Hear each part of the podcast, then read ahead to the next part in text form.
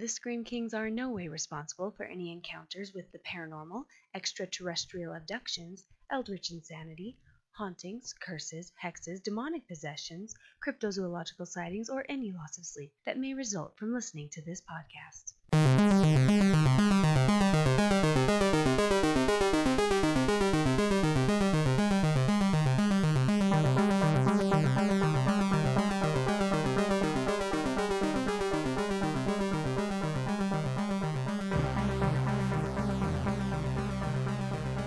This is the Scream Kings podcast. I'm Max George, And I'm Nathaniel Darkish.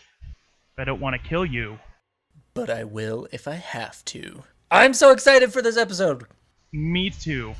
Oh, this is a huge milestone for the Scream Kings. Definitely. What we're referencing here is the fact that this is our very first interview episode.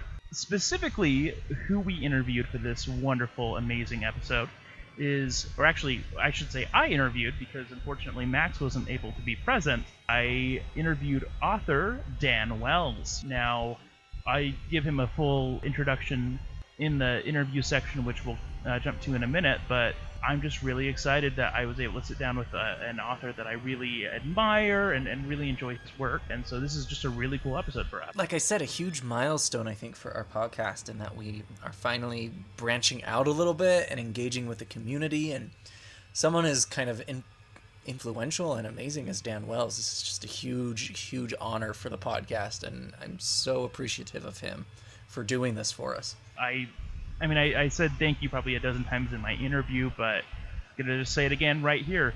Thanks, Dan, for being on our podcast. It's super awesome. So, um, I guess without further ado, let's jump into the interview. We have a very special interview today uh, with author Dan Wells. Dan is a Whitney Award and Hugo nominated New York Times bestselling author of 14 novels and 5 novellas, mostly horror and sci fi. His works have been adapted into a film and also a play. He writes for BYU TV's series Extinct. He's also the co host of the Hugo Award winning podcast Writing Excuses. Did I miss anything there? No, that was a that was very um, that was impressively thorough. I don't even know how many novellas I have in print. So five apparently. That's good to know. Thank you. but yeah, so I just kind of wanted to get a little bit from you about your background with the horror genre, how you got into it, what are some of your favorites, just kind of whatever you want to share there. Well, I have a strange relationship with horror. I think um, I did not, for for most of my life, consider myself a horror fan. Um, but I think that's because I'm not really a slasher movie fan, and and I share America's misunderstanding of what the horror genre really is. Um, it encompasses so much more than kind of standard horny teens getting murdered slasher movie, which is what most people think of when you say the word horror. Um, there, there's a lot of other stuff, and and so I started writing, having been having grown up reading epic fantasy novels, and kind of assumed I would be an epic fantasy novelist as well. And none of those books really worked, and it was not until I tried horror, kind of on a dare from my writing group more than anything else, that I found the genre where I fit. Uh, and it was with I'm Not a Serial Killer, which is, you know, again, it's not really a slasher thing. It's more of an atmospheric, psychological study of, of someone who's trying to be good while surrounded by evil. Um, and that just, as weird as it sounds in most places to say it, that felt very comfortable. It felt like coming home. I assume on a podcast called Scream Kings, I can say something like that and people won't look at me weird. Uh, so it's nice to be among my people here. Yeah, I mean, I definitely feel like a lot of times people do focus so much on the slasher horror that it that a lot of the best examples of, of the genre kind of fall to the wayside. Um, so I guess what are some of your favorite examples of horror, be it in literature or movies or whatever? Oh man, that's a wide open question, isn't it? Uh, so I realized as I started writing this book and thinking, why does this feel so so natural? If I've never read horror, I realized that I actually have experienced a lot of it, and we just don't tend to think of it that way. You know, obviously Edgar Allan Poe and that kind of literary tradition. A lot of the Russian literature that I uh, read all through high school and college. That was one of my specialties in college. Um, my actually my favorite horror short story is one that is not usually considered horror. It's called The Yellow Wallpaper. And if anyone out there has read it, they probably read it as part of a high school or college literature class that was talking about feminism. Because Yep. the story is about a woman who is having some kind of mental issues, and they're never really explained. And uh, the diagnosis, or I guess the the prescription for that, the solution to the problem is that she's confined to bed rest because they think that'll help her. And basically, it just drives her mad. She goes stir crazy, um, never allowed to leave the room that has this creepy wallpaper, and she completely loses her mind. And yes, I'm not going to deny that that's you know a classic piece of feminist literature, but it's also fundamentally terrifying uh, in the way that it depicts a mind falling apart from the inside. And stuff like that is what horror is really made of. Um, horror films, I kind of feel like we're in a renaissance of those right now.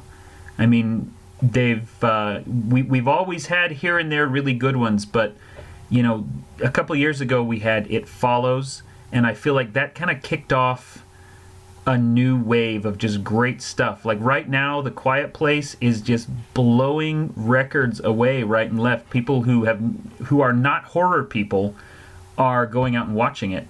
Um, even my parents, who are not horror people at all, they're like, "Oh yeah, we want to go see The Quiet Place. It sounds awesome." And so, for whatever reason, I feel like uh, there's a lot of horror films right now that are just great examples of of what horror can do. personally, I, I really am enjoying being able to share the horror that you know is bringing people into these theaters that you know they wouldn't otherwise be seeing, and, and kind of using that as an entry point to sharing a lot of other things that I really love. So it's really cool to see that Renaissance is kind of opening new doors that were previously closed. It really is. And, um, you know, I, I haven't made any kind of specific study of it, so me pointing to It Follows as the kind of tip of the spear is probably inaccurate. It almost certainly is. Um, but there's just a lot of really exciting things going on. Like two, 2016, which is when my movie came out. That's also the year that Train to Busan came out. There, that's you know there. It was so hard to pick the best horror movie of that year. There were two or three others that I just thought were spectacular, and I can't even remember the names of now, and I feel bad. But uh, yeah, we're in the middle of a, I think a bumper crop of fantastic horror. Agreed. Definitely, I, I've enjoyed seeing I Am Not a Serial Killer at the top of a lot of these lists. Yeah, it has been. Um, the movie has been very well received by the people who've seen it, which sadly has not been a ton. I don't feel like the studio's really done a lot to push it, but the people who've seen it tend to love it. It's one of the uh, on Netflix. It has one of the highest user ratings of any horror movie that they've got on there. Um, Christopher Lloyd won a an acting award, Best Supporting Actor, from one of the horror movie podcasts uh, that's big in the industry. So it's it's been great to watch people see that. It's also, and you know, anecdotally, I can say, as I go around to conventions, more and more often when I uh, am talking about my books, people will say, "Oh yeah, I saw that movie. That was great." So that's a good sign. Yeah, definitely. And I've even had some instances where it's kind of come up in unexpected places. Like my father-in-law mentioned just watching it. He's like, "Oh, hey, have you seen this horror movie on Netflix?" I'm like, "Oh, yeah." And I've read all of the books, and you know, I, I've met you at conventions, so it was it was kind of a fun thing to see how just you know it kind of randomly popped up even for me. That's awesome. So I guess let's maybe talk a little bit more about the movie, and then we'll kind of talk about the books. Um, but so, what was your experience as far as making the movie? I know that you know you aren't necessarily the big shaker and mover in, in terms of the production of the film, but I know that you were more involved than most writers. Yeah, I uh, it was a it was a fairly small indie production, And because of that, I got to be much more involved than most, most authors are, uh, which is great. So um, I, that movie actually came about at this point, I want to say seven years ago. The book had not been out for more than a couple of years. And the director, Billy O'Brien, he was in. Um, I can't remember if it was Ireland or England. He's he's Irish, but he lives in England. And one of the two places, he just kind of was looking for a project and stumbled across it in a bookstore, uh, and just read it and loved it and emailed me directly. And you know, after after we kind of signed all the papers, then we had to sit on it for about five years uh, because he was such a small fish, so to speak and uh, the Irish Film Board kept the rights alive, which was wonderful of them. And uh, for five years, they were out there kind of just hitting the pavement, going from door to door with producers in Hollywood and all over, trying to find investors who were willing to help make the get the movie made. And then when it was made, uh, you know, when that mo- when that money finally showed up, then we went into super fast mode. like we were running around crazy because we had the money, but we did, we wouldn't have it for long. We had to start getting into production within months, and so that's when we did all the casting. And at that point, after five years, I'd come to know Billy well enough that he actually came over and he stayed in my house. This is when I lived in Germany, so it was a quick kind of trip across the channel for him, and he came over with one of the producers, and we just kind of went through everything. We talked about casting, we talked about visual design, we uh, polished up a lot of the things that he'd spent five years working on so that then we could go in, right into production. And I actually got to spend about 10 days on set when they were filming. I was there for most of the exterior stuff. All of the indoor shots were done in Minneapolis and all of the outside stuff was done in a place called Virginia, a little town called Virginia that's like three hours north of uh, Minneapolis, and that's where I was. Was up in Virginia, Minnesota. It was incredibly cold. so, so lucky you, you got to be for all of the most freezing cold shot. Yeah, and and you know most of those the reasons that they're so cold is because it's the middle of the night and people are getting murdered, and. Uh, so we had Chris Lloyd there, and at the end of one of very particularly kind of nasty scene, it's the one where John comes across a big like semi trailer, like a big diesel truck that's left with its engines running and the lights on, and he kind of walks around the side and comes into the front, and there in the headlights is uh, is the monster ripping a guy apart. And uh, we filmed all of that at like 1 in the morning. It was something like 20 or 30 degrees below zero. Just freakishly stupidly cold. And uh, we had chris lloyd and max records screaming at each other over and over for take after take and when we finally finished and we went back to the hotel and we were all kind of huddled around trying to warm up again after this emotionally grueling physically taxing thing uh, Chris Lloyd came up to me and said, "Never write a scene like that again," which is one of my favorite stories from the shoot. It's not every day that a film legend tells you to stop doing your job. But it was great. Um, we had a lot of fun on set. Uh, we would love to uh, get back together again and make the sequels, but that's up to the distributor, and at least thus far, they haven't shown any particular interest in it. So we'll just keep our fingers crossed and be ready next time money shows up out of nowhere. Yeah, definitely. Um, I I say probably my favorite book in the series, maybe like three or four. So I would love to see that in film, but we'll have to see what happens there. Yeah, I think at this point that it is very unlikely that this particular production will have sequels, but there was a lot of interest from a lot of different companies before so we're kind of keeping that in our back pocket, and and you know, if we get more movies with this group, that's fantastic, and I love them. If we don't, the rights will eventually revert, and then we've got some other people we can go to and say, "Hey, remember that thing you asked if they were free? Well, they're free now." So we'll see what happens. Either way, it's super awesome.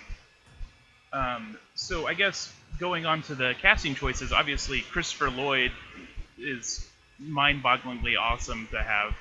Um, how did you feel about all of the casting choices? I thought they really did a good job. Max Records was actually the first guy that we got on board.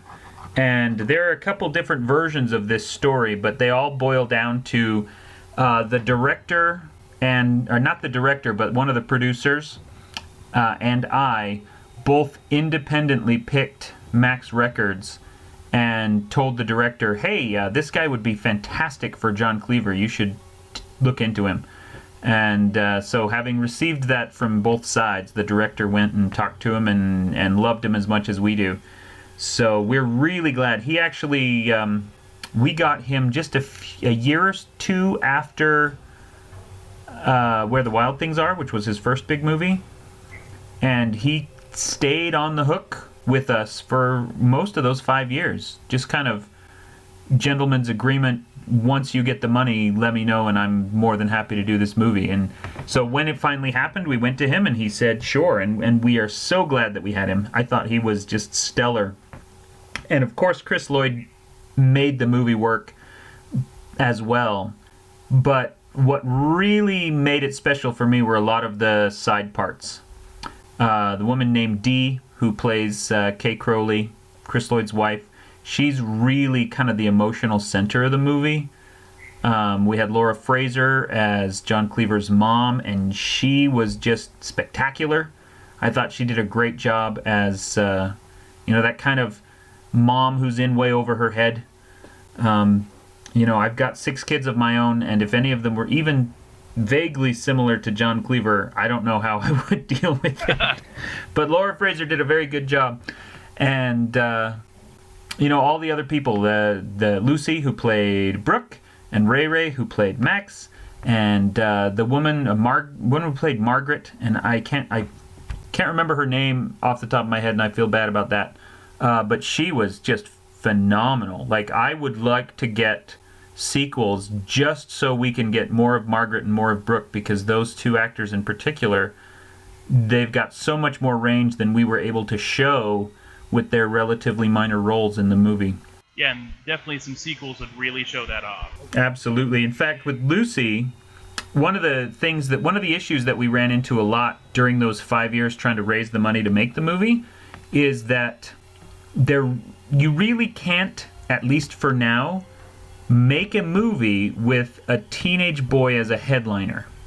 For whatever reason, that just doesn't fly. There's nobody in those demographics who can carry a full movie on their shoulders.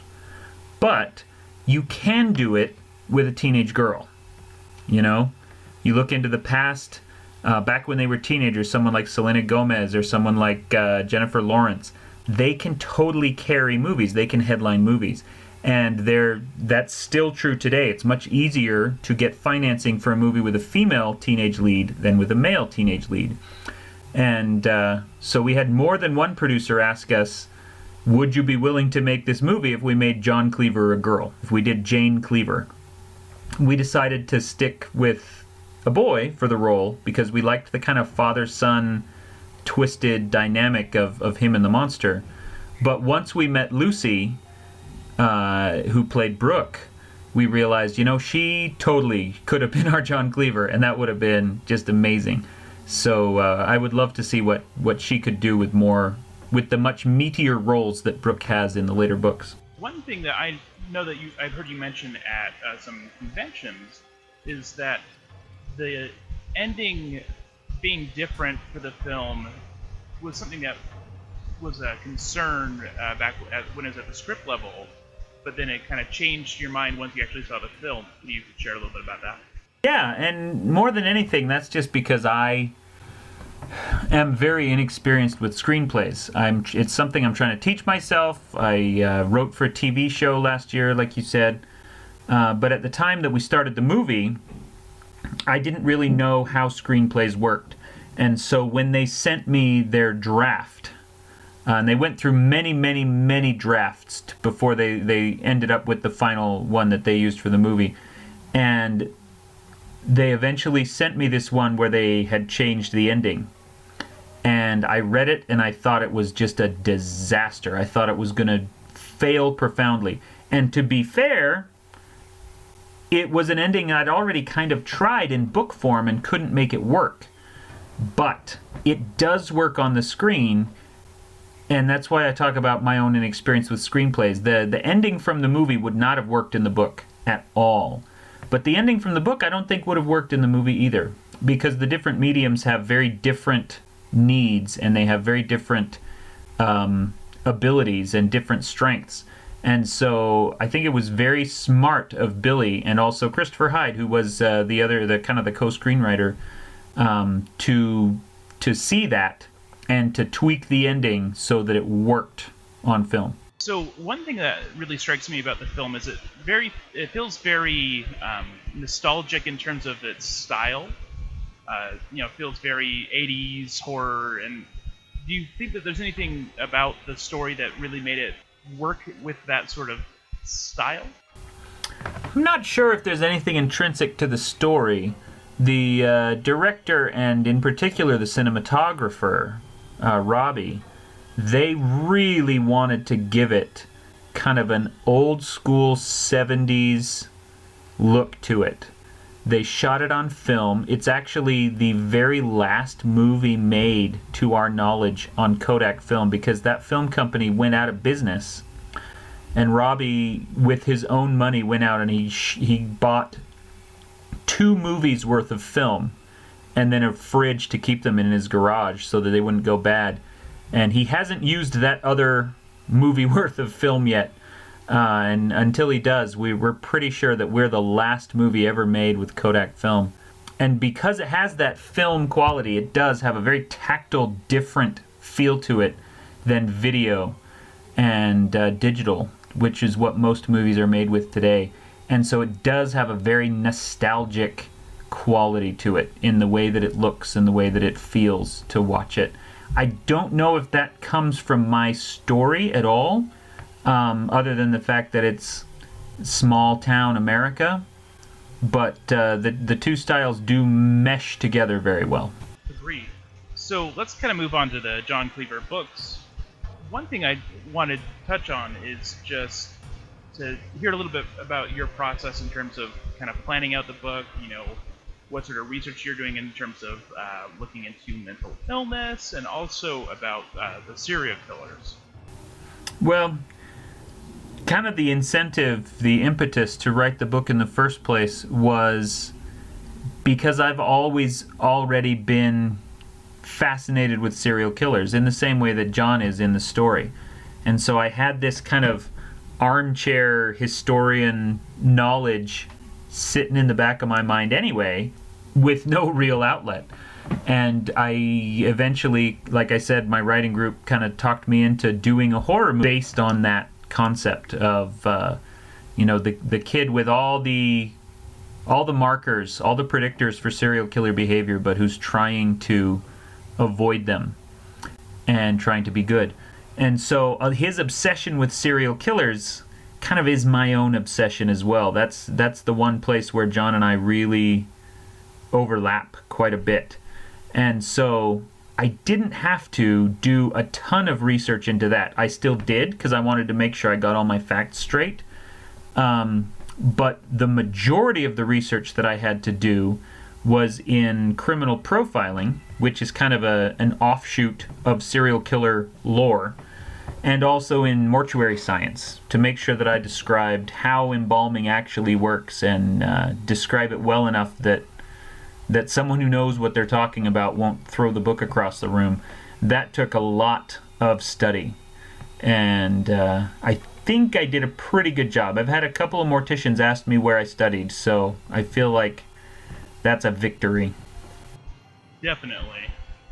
So, one thing that's present in both those books and also in The Hollow City is mental illness. And I know that at panels I've heard you mention that accurate portrayal of mental illness is something that is definitely a goal when you were writing all of those books. Can you share a little bit more about why you feel like that's important and also you know kind of what sort of research you had to do there. Yeah, absolutely. Mental illness, mental health is kind of a I don't want to say a hobby horse, but it is a a topic that is very close to me and that I feel very strongly about. It's uh, I've been in a couple of different anthologies designed to raise awareness of mental health. Uh, I edited one of them with my brother called Altered Perceptions. Uh, the other one just came out a couple weeks ago. It's called uh, Life Inside My Mind. And part of that is because of my own family. I've got, um, you know, children with mental health issues. I've got siblings with mental health issues. Uh, my grandparents. The essay in, that I wrote for Life Inside My Mind was about my uh, grandparents' struggle with Alzheimer's and how I was living with them, helping them through that. And in learning about mental health, I learned some very disturbing statistics. And I won't soapbox for you right now, except to say that everyone needs to go out and and learn what they can about about recognizing and, and helping people with mental health issues. But kind of one of the basic things that I that I learned very quickly is that mental health, when it is portrayed in entertainment media, is almost always either demonized or canonized. You know, you, on the one hand, you've got something like Silence of the Lambs, where part of the reason that the villain is evil is because they are transgender. And transgender is, is not really a mental health issue, so that's not a spectacular example to use. But the idea that someone is evil because they have a mental health problem is very prevalent in our society. Um, if you look at television, especially stuff like Law and Order and and you know all the CSI clones, if someone if there's a character with a mental health problem on television, the odds are actually very good that they are going to be a violent uh, antagonist in some way, which is the opposite of real life. People with mental health are actually much less prone to violence than people with with no mental health issues at all and, and yet we tend to portray them as bad guys. I'm sorry, what was that? Oh, sorry, and much more likely to be victims of violence. Yes, exactly. In real life, they're more likely to be the victims of violence, and on television and in movies, they're more likely to, to be the perpetrators of it. On the other hand, you've got something like One Flew Over the Cuckoo's Nest, which really just presents very serious life altering mental health issues as a lifestyle choice and that kind of overwhelming sense of who are we to decide what is normal and how they should live their lives they should be free to believe anything that they want. You know that's a nice sentiment but in practice if people have severe mental health issues that is affecting their ability to function in society that is a problem and and they need help. They need treatment the same as anyone else who is sick. And you can look at that old kind of canonized attitude that you can see in One Flew Over the Cuckoo's Nest really affected a lot of national policy. Ronald Reagan shut down a ton of mental health institutions, just a phenomenal number of mental health institutions because of that attitude that we should just allow people to believe what they want. And so there there needs to be a, a safer middle ground, one where we're not forcing people into certain patterns and certain thoughts, but one where we are helping people who need our help. It is in America today, you are something like 10 to 20 times more likely to be in prison than in therapy if you have a mental health problem. And that's just unconscionable. We need to be better as a society. So when I write my books, I don't have mental health issues in all of them. But I do have in a lot of them. Hollow City, like you mentioned, in the John Cleaver series, there was a character in the Partial series with autism. Um, I I try to use these characters and I try to present them as neutrally as possible, if if that's the right word. Um, to say here is this person, and they have these struggles, but they also have these good qualities, and they're just a normal character like everybody else in the book. Thank you for sharing that. I definitely feel very strongly about the presentation of mental illness. I have some mental illness issues myself, so it's really good to have you know media that can present it as healthily as possible and So I appreciate that in your writing. Oh well, thank you very much, and thank you for bringing it up because uh, you know the the American Psychiatry Association suggests or supposes that right now in America, one out of every three adults has some kind of mental health issue. So if you know listeners out there, if you don't think you know anyone who does, you totally do, and you're just probably not seeing it. So take the time to figure out who needs your help and how you can help them. Second that. Okay, I guess going back to uh, the John Cleaver books. So I was one thing I've been uh, curious about for a long time is why is it that you chose specifically uh, Gacy to be John's namesake? Well, for one thing, because he was very recognizable, and I was worried that if I did somebody weird that no one had ever heard of, you know, Herbert Mullin, as fantastic as he would be to base a character around, uh, not everybody knows that name, and if you do, you don't necessarily know what he did. Um, you know, and some of the more famous ones, there's actually, I think, much more Son of Sam in John Cleaver than there is John Wayne Gacy. But uh, he's very clearly named, designed to, you know, John Wayne Cleaver is, is a name designed to invoke John Wayne Gacy. And that's because of the classic image of the clown, I think represents so much about serial killer psychology and sociopathic psychology. The idea that you present one face to the world and under the surface there's something completely just 180 degrees different. And gacy represents that at least for me really really well. He was you know one of the lines that john cleaver uses in the book is that you know 362 days out of the year he was the best neighbor anyone had. He was popular at parties. People liked him. Kids liked him and then three days out of the year, he would go out and he would murder people and chop them up and put them in his basement. And the idea that those two people are actually just the same person and can swing so wildly from one extreme to the other is really just a. I mean, it's the perfect metaphor for uh, that category as a whole. And so John Wayne Gacy made a very, very easy shorthand to get that point across. So one thing I'm also curious about is kind of what sort of went into your creative process when you were planning the Wither, the monsters of your books. Well, that was uh, that's a good question because uh, the Withered were kind of reverse engineered, really more than anything else. Um, I wrote the first book. I wrote "I Am Not a Serial Killer" with very specific needs.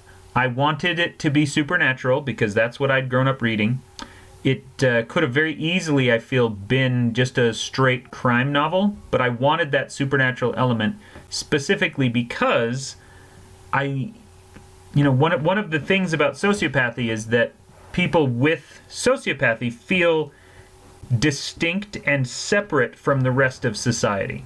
Whether they feel that they are better than us or worse than us, whatever it is, they feel different. They feel like they're not connected. And so the idea of a human being who cannot connect with other human beings looking at a monster who is literally inhuman but can connect, that he is closer to humanity than John Cleaver is, that kind of was the whole idea in a nutshell for me. And so, in the process of creating a monster like that, someone who is fundamentally not us, but who can live among us and learn to love us, is where Mr. Crowley comes from. And then as the series went on, I realized, and my editor at the time, Moshe Feder, he was the first one who pointed it out to me, was I needed some kind of consistent mythology now that I had multiple creatures. I either needed to find a single explanation for all of them or come up with something and I didn't want to do kind of the Buffy Hellmouth idea. I wanted to to be a little more um, original than that rather than relying on other people's ideas. So it wasn't until book four, when I got into the second trilogy, that I sat down and said, you know what, I need to, I need to explain something about where these things are and, and where they come from. Um, the basic premise established with Mr. Crowley that I had to work around with all the rest of the monsters was that they um, they're kind of parallel to and parasitic of our own society. That they all lack something fundamental that makes them inhuman, but they can get it in a weird kind of outsized way. So Mr. Crowley did not have his own body, but he could steal bodies from other people. Um, and then in the second book, you've got a, someone who does not have their own emotions and can only feel other people's emotions. And then the uh, third book, the the monster in that nobody is someone who does not have her own identity, and has to kind of steal identity and sense of self from other people, and uh, you know, kind of building on that idea is where we get into the withered. And by the time you get into books, I, I, guess this is explained a little bit even as early as four, but definitely by six, you realize that there is kind of this whole community of them and that they are actually, you know, humans who have changed themselves. They, they gave up something they thought they didn't want in, or, in order to get power or to get freedom or to get something else. But, you know, in losing that one fundamental part of humanity, they realize that they are now forever distinct. They're forever othered, and they will never be able to come back.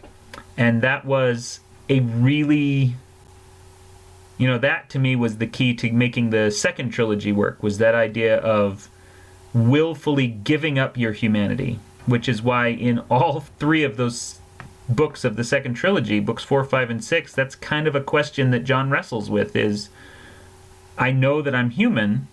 I know that I can connect to other people now. You know, I've learned all those lessons from the first trilogy, but now I have the choice of whether I want to leave and whether I want to go be something else now.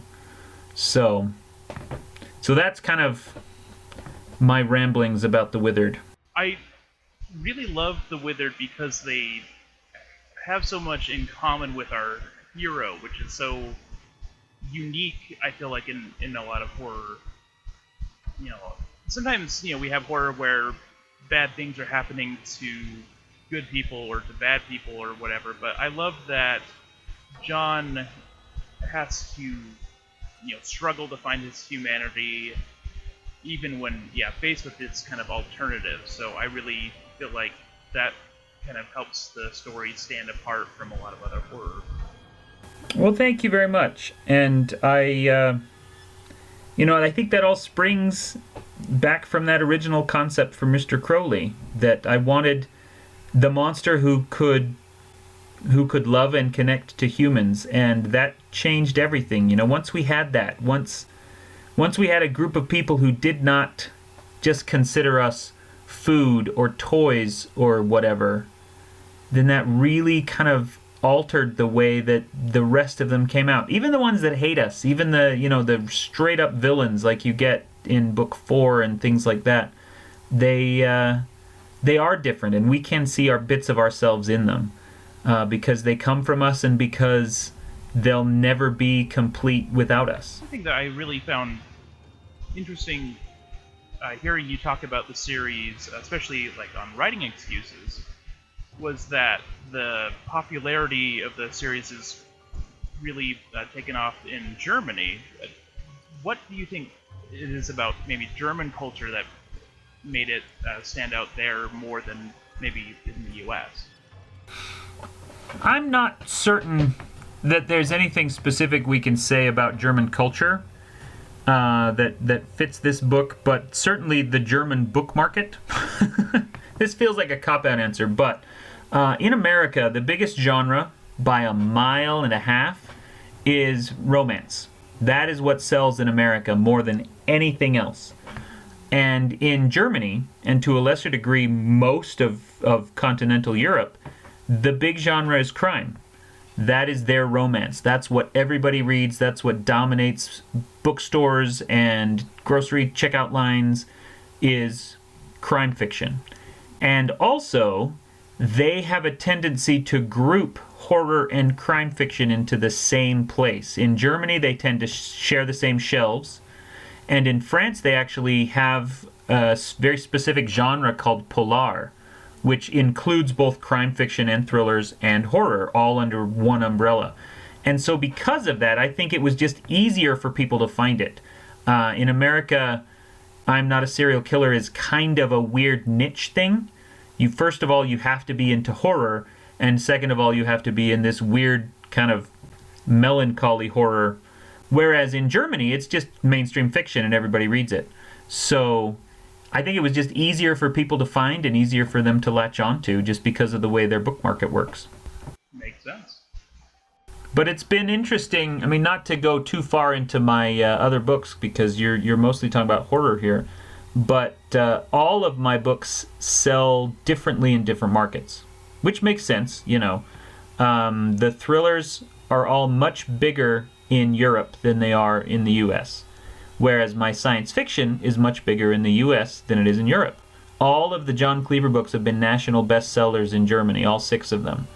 Whereas the first Partials book, when it was released, I think we sold about 2,000 copies in Germany, which is nothing.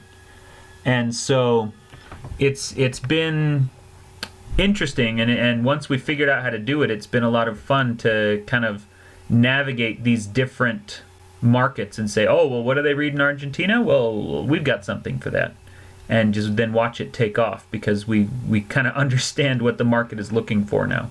Yeah, and definitely your career has resulted in so many types of books. It's kind of interesting to see how broad of an audience that you can pull in, but maybe they might only look at one of your series at a time. Well, the the hope, the ideal situation is that someone will read one of my series and then say, "Oh, well, I like this author, but I've never read horror or I've never read cyberpunk or I've never read post-apocalypse. I'm going to give that a shot anyway just because I like the author." And we see a little bit of that, uh, which is good. Right now, the two of the big genres that I read all the time and have never written books in, or at least have never published books in, are historical fiction and fantasy. And this year, those are the two that I'm writing. So I think at this point, my agent's just thrown up her hands and said, "Whatever, Dan, write whatever you want, and we'll do our best." Because uh, I don't have a consistent brand other than Dan Wells, you know. I, for one, have enjoyed the variety. So I guess kind of moving to, to towards wrapping up here yeah, what can we expect from you coming forward? Like, what sort of uh, upcoming projects can we look forward to? The manuscript that I just finished a week or two, I think it was last week. Um, yeah, about a week and a half ago. It was The Apocalypse Guard, which is a uh, young adult science fiction that I am co writing with Brandon Sanderson. And the two of us have been friends forever, long before either of us were published. We've always talked about writing together, and now we are. So that one is not sold anywhere. Um, I he he wrote a draft. I wrote a draft. Now he's it's back with him again. We're kind of ping ponging the book back and forth, and it's been a lot of fun to watch the different voices that arise when the two of us work together. So that will come out at some point. I don't know when. Um, the project that I'm currently working on right now, that I spent most of the day on today, is uh, called Ghost Station, which is my historical fiction about spies in the Cold War in Berlin. That was previously called Player Piano. I've changed the name because Ghost Station sounds way cooler. Though, to be on the other hand, Ghost Station does sound much more like a horror title, and I worry that people will pick it up thinking there's going to be genre elements, and there's not. It's just historical fiction. It's about cryptographers. Uh, so that one is a lot of fun. It's very different. It is far more different from anything I've written than anything else that I've written. That that sentence doesn't sound like it makes sense, but it does. Um, but yeah, it's a uh, just kind of a straight spy thriller set in the early '60s in Berlin. And uh, anyway, so that's that's what I'm working on. Um, I hope to have that project. Uh, the book's finished. I'm going back and I'm doing a big polish rewrite on it, and I hope to have that done by the end of May. And then the rest of the year is dedicated to my science fiction, fantasy, big, crazy crossover book. Exciting stuff. Um, I hope so. Where can people find you online? Okay, so I am the Dan Wells. There's also a just Dan Wells, and he is an actor and a bodybuilder in Hollywood, and he's awesome. and we have the same name, and he got to everything first. So he has Dan Wells on Twitter and danwells.com, etc., etc. Um, and so if you have tried to contact me online and instead you've gotten this really handsome looking actor bodybuilder guy telling you that he's the wrong one, that was him. Uh, and it happens often enough that we know each other at this point. Um, so I am the Dan Wells. And that is my website, that is my email, that is my Twitter, that is Facebook, that's everything. TheDanWells.com. All right, and then is there any currently available book that you're especially wanting to pitch? Well, the most recent is called Active Memory, which is the third book in my Cyberpunk series. It came out in February, and it is wonderful. If you've never read anything by me ever, and if John Cleaver doesn't sound interesting to you, then the next one I recommend is called Extreme Makeover. It's a standalone science fiction about cloning and uh, kind of the world of uh, beauty companies.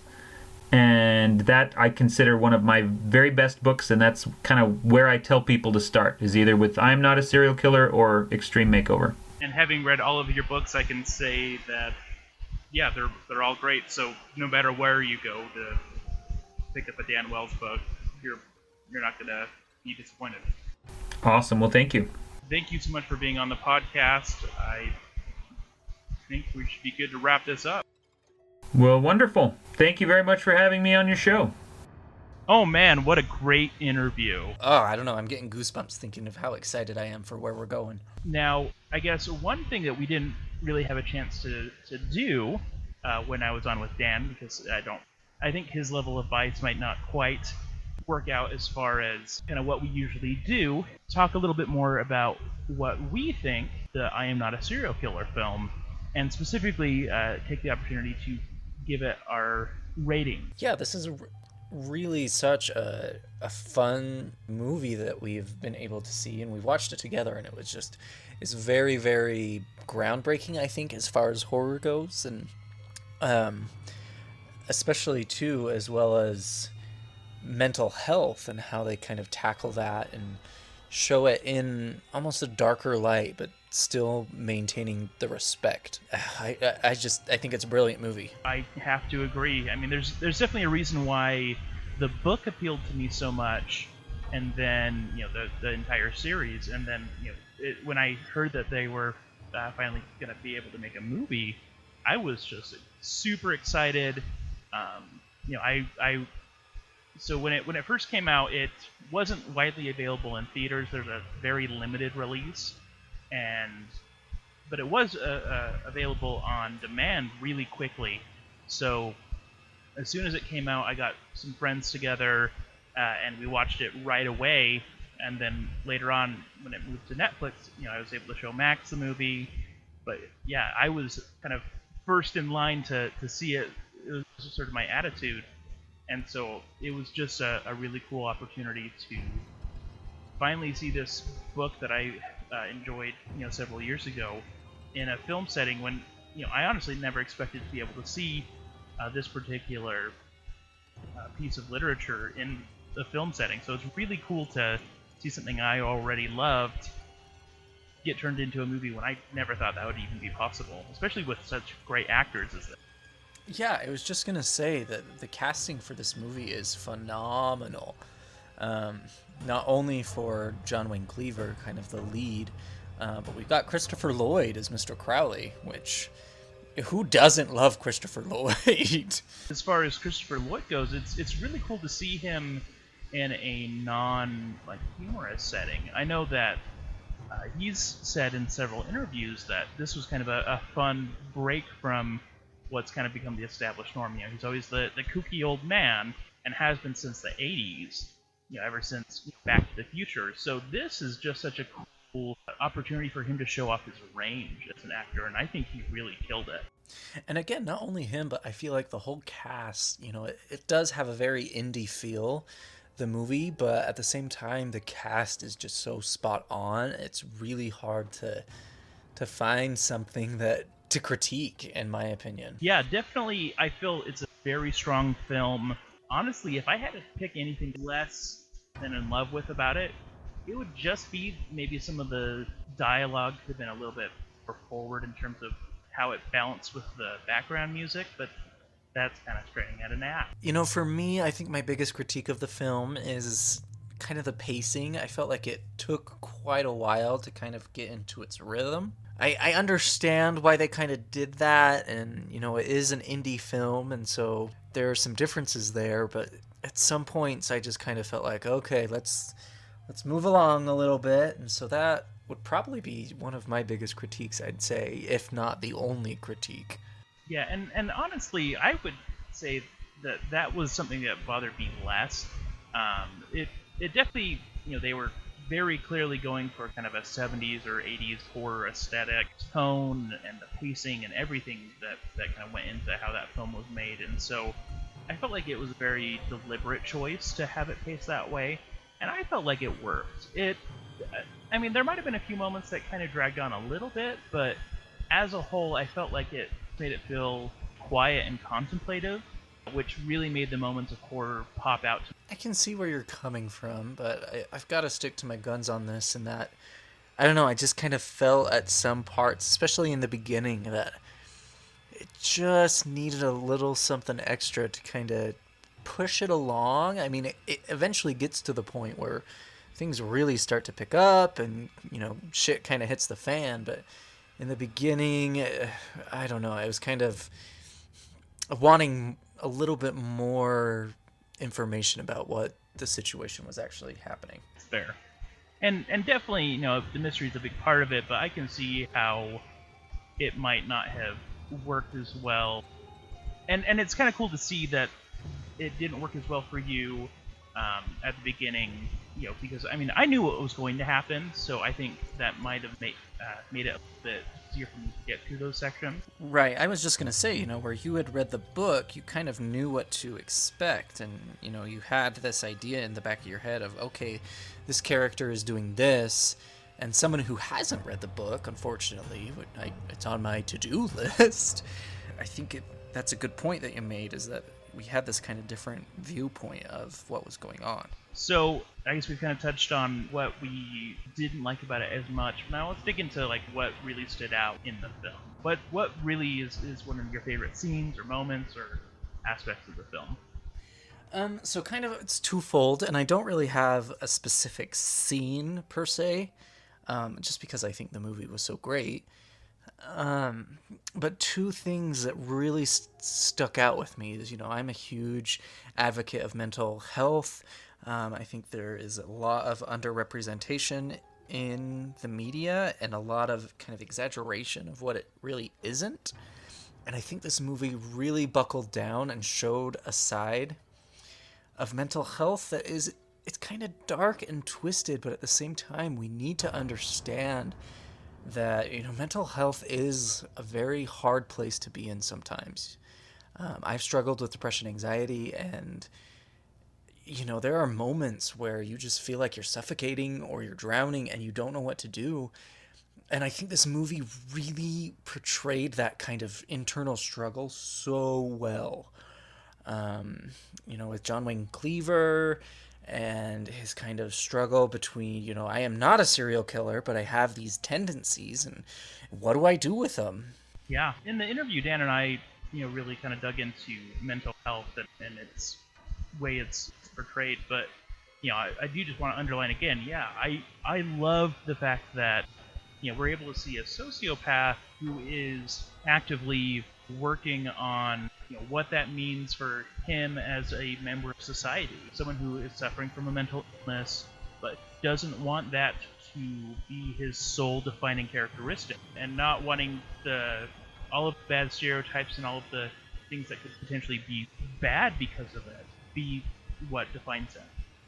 And you know, I think that raises a good point that, you know, in society, whenever we hear the term sociopath, we automatically assume, you know, some Ted Bundy, Jim Jones kind of a persona who's just completely out of their mind and you know just murderous rampage and you know by definition that's not what it means and this movie really gives you insight into this struggle between this lack of empathy, but at the same time having a very strict code of morals and sticking to them.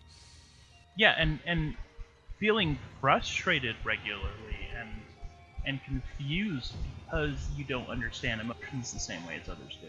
And I got to give props to Max Records for his excellent acting as John because there's definitely moments where you really feel, man, like yeah, he wants to pull out his hair because he just doesn't understand why people, uh, why other people think the way they do or feel the way they do.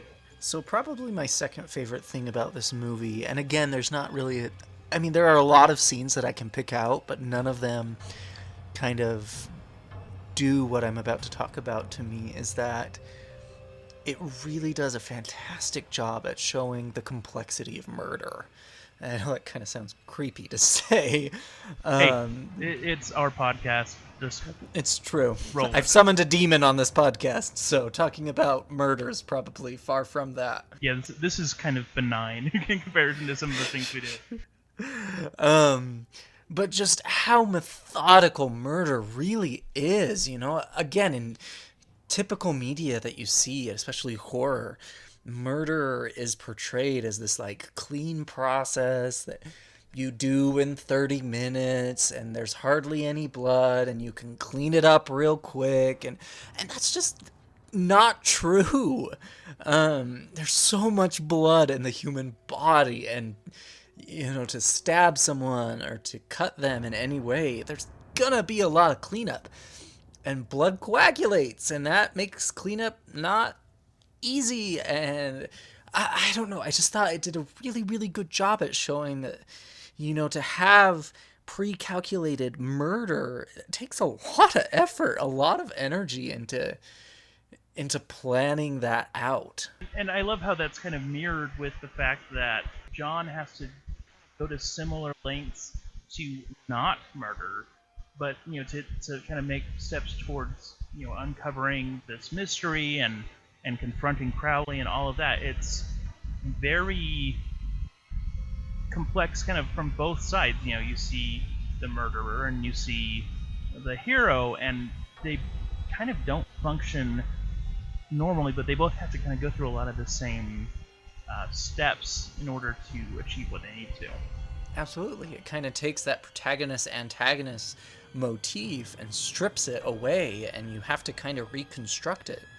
You know, you've got this murderer with morals, and is he the protagonist or the antagonist? And you you have to decide that for yourself. Yeah, that really does a good job of transitioning into uh, one of my favorite aspects of the film, which was um, how well it portrayed Crowley and and like you know his relationship with his wife and his relationship with his neighbors, and how underneath all of that he had to do something that you know, he used to not care about, but now he has to you know do in spite of kind of everything that he has kind of come to stand for in his community and, and had to kind of shaped his whole existence around his love for this woman. And the cost of that is that he has to murder to continue to be with her. And that's kind of a really complex uh, and sympathetic sort of thing to see a monster have to do. You know it's, it's weird that it's that we're much more prone to empathize with this villain than we are with the hero. And I feel like that's you know both the you know, one of the most horrific aspects of the film, and also uh, one of the just best in terms of storytelling. You know what makes it so compelling to watch or read. So to keep this episode from being like three hours long, yeah, we better wrap up. What would you say? You know, your favorite part of this movie slash book would be, and you have to pick one, Nathaniel. I feel like, in many ways, my favorite part is when it's revealed that Crowley is a monster, not just a killer. Agreed. and, and, and, and that, that scene that really kind of turns everything on its head, where um, he you know, picks up that you know homeless man who, who is going to try to stab and, and rob him, and you're expecting, oh, he's the murderer, he's the one who's doing this. You know that that homeless guy is is the is the problem, and you know as a viewer, you don't know what's going to happen. You're like, oh man, like the, the nice old man from next door is going to die, And then he turns around and just like extends this giant claw and stabs the dude and steals his organs. One of those classic horror oh shit moments where you really are like, oh, oh, and not a lot of horror movies nowadays can do this. yeah, or nearly as effectively. And so I, I love how it kind of takes everything you're expecting you because you are having you know a very realistic clinical look at okay this is how serial killers work you find out that it's a supernatural serial killer and it's the nice old man from next door who loves his wife so that moment really just kind of probably speaks to me you know most as, as kind of something that i want to do as a writer to be able to have a moment that is that you know kind of kick you in the face but in a good way with the storytelling Agreed. All right, so as far as screams and king, or excuse me, screams and grounds go, as far as screams, where would you say this lies? Is uh, scary and frightening. Like a lot of the horror is kind of more existential in this, um, and so I put it at a six. It's it is scary, and there are some really strong like horror moments, but it didn't like scare the crap out of me by any means. I think it's a fantastic horror film, but it doesn't like keep up at night as much I'd agree. I think a lot of the scares and a lot of the intensity behind this movie are much more subtle. I would probably give it a five, but honestly, nothing in this show scared me per se. But at the same time, the scares were very intelligent and very thought out, and that's why I've got to give it a five. Okay, so now let's talk crowns. How, what would you rate it as an overall film? Um, I would probably give it an eight. The acting was superb. The story and plot is just really intricate and very thought out. But again, I felt like it had a lot of issues with timing, especially in the beginning. And sometimes I felt like I needed more background information about the main character. Yeah, I don't, I, I don't know. For some reason, my heart is really steadfast on a, a number eight instead of pushing it to a nine, which I think it, it definitely does deserve. But as far as my experience with it, I'd give it an eight. I would have to give it an eight as well. I really thought hard about giving it a nine. But I really do love the film a lot. But I, I do have to agree that there are a few aspects of the film that I feel like that the book did a better job of, of bringing forward. And and I think that some of the moments in the in the film kind of almost function more as like subtle nods to the book that should have been more explicitly portrayed in the film. For example, the fact that John is specifically really interested in Gacy, which is why he dresses up as, you know, a clown for Halloween. That was something that I thought was really interesting because, you know, he, he's, he's John Wayne Cleaver, and, you know, even though his parents actually named him after John Wayne, the actor, he himself, you know, kind of identified with John Wayne Gacy. But yeah, so I mean, I just feel like there's a lot of moments that it's it's cool if you know what you're looking for, but I feel like the we could have maybe more explicitly said like, hey, like this is what we're doing with the scene, and I appreciate subtlety, but I feel like sometimes it went too subtle, so a lot of the audience would miss things that really are some of my favorite aspects of the story. And I think that's kind of where I want to rate it as an eight because I, I didn't know that. And I appreciate a movie that kind of gives an homage to its readers. If it started out as a book, I think that is, you know, a very awesome characteristic of a movie. But yeah, not reading the book, sometimes I felt a little lost in places and wanted more, and it never executed. So, so I guess that puts us at five and a half screams and a solid eight as rating for crowns. And moral of the story is it's a fantastic movie. If you want a good horror slash thriller, definitely watch this one. Yeah, it, and I think it's a really accessible film for people who, you know, if, if you want to show a, a horror movie to people who aren't super huge horror people, I feel like it's going to work for a lot wider of an audience than a lot of other horror films that we've covered may work. All right, so I guess just some quick housekeeping then, and then we'll wrap this up. Agreed. Um, Um, go ahead. I was just going to say, so you have a new Twitter handle. I do. So I had a personal Twitter, but it was set on private for personal reasons, and so I decided to create my own new Twitter handle that y'all need to check out because I have a grand old time. Uh, Twitter handle is at Crowley Finn, and it's kind of spelled a little differently. Um, it's C R O W L E Y P H O E N. Um, and that is an Phoenix. homage. Exactly, yeah. It's an homage to Aleister Crowley, who was a huge kind of um, game player in American occult, and as well as just kind of generic occult in general. He's a fascinating human being, and some people say he was the Antichrist. I don't believe that, but a lot of people do. we'll, Um, we'll definitely cover him in much more detail in a future episode. Absolutely, he's one of my favorite people to study. Um, and then Finn, the P H O E N, it comes from, like you said, phoenix, which is uh, an animal that I, I am very attracted to. It has a lot of symbolism for my life, and so I kind of combined the two and created my own little occult name, Finn Crowley. Um, it helps me fit in with the Wiccans a little bit better because they all rename themselves. So it, yeah, come check us out. I do a lot of um, questions that we like to ask. You know, scariest movies or uh, Monday moans. We complain about terrible things that happen on Monday, and I also like for advice about you know occult things or give advice to my my listeners. So please definitely check me out. Again, it's at Crowley Finn, and Finn is P H O E N. And then, of course, my Twitter handle is at NJ Darkish. That has not changed. Or you can also check out the podcasts, much less than we should use it, uh, handle at Scream Kings Pod. You can also be emailed at screamkingspodcast at gmail.com. We have a Facebook group. You know, just if you type Scream Kings into Google, you'll find us. All right. Well, we are excited for a few of our episodes that are coming up. We're planning on doing some great movies like The Ring, The Exorcist. There's an occult movie that I want Nathaniel to see so much. It's called The Dark Song. It's beautiful. It's actually about one of the rituals Aleister Crowley performed. Uh, we've got a lot of fun stuff coming up, and hopefully, John Carpenter's Apocalypse trilogy. yeah, exactly. There's there's a bunch. So get excited.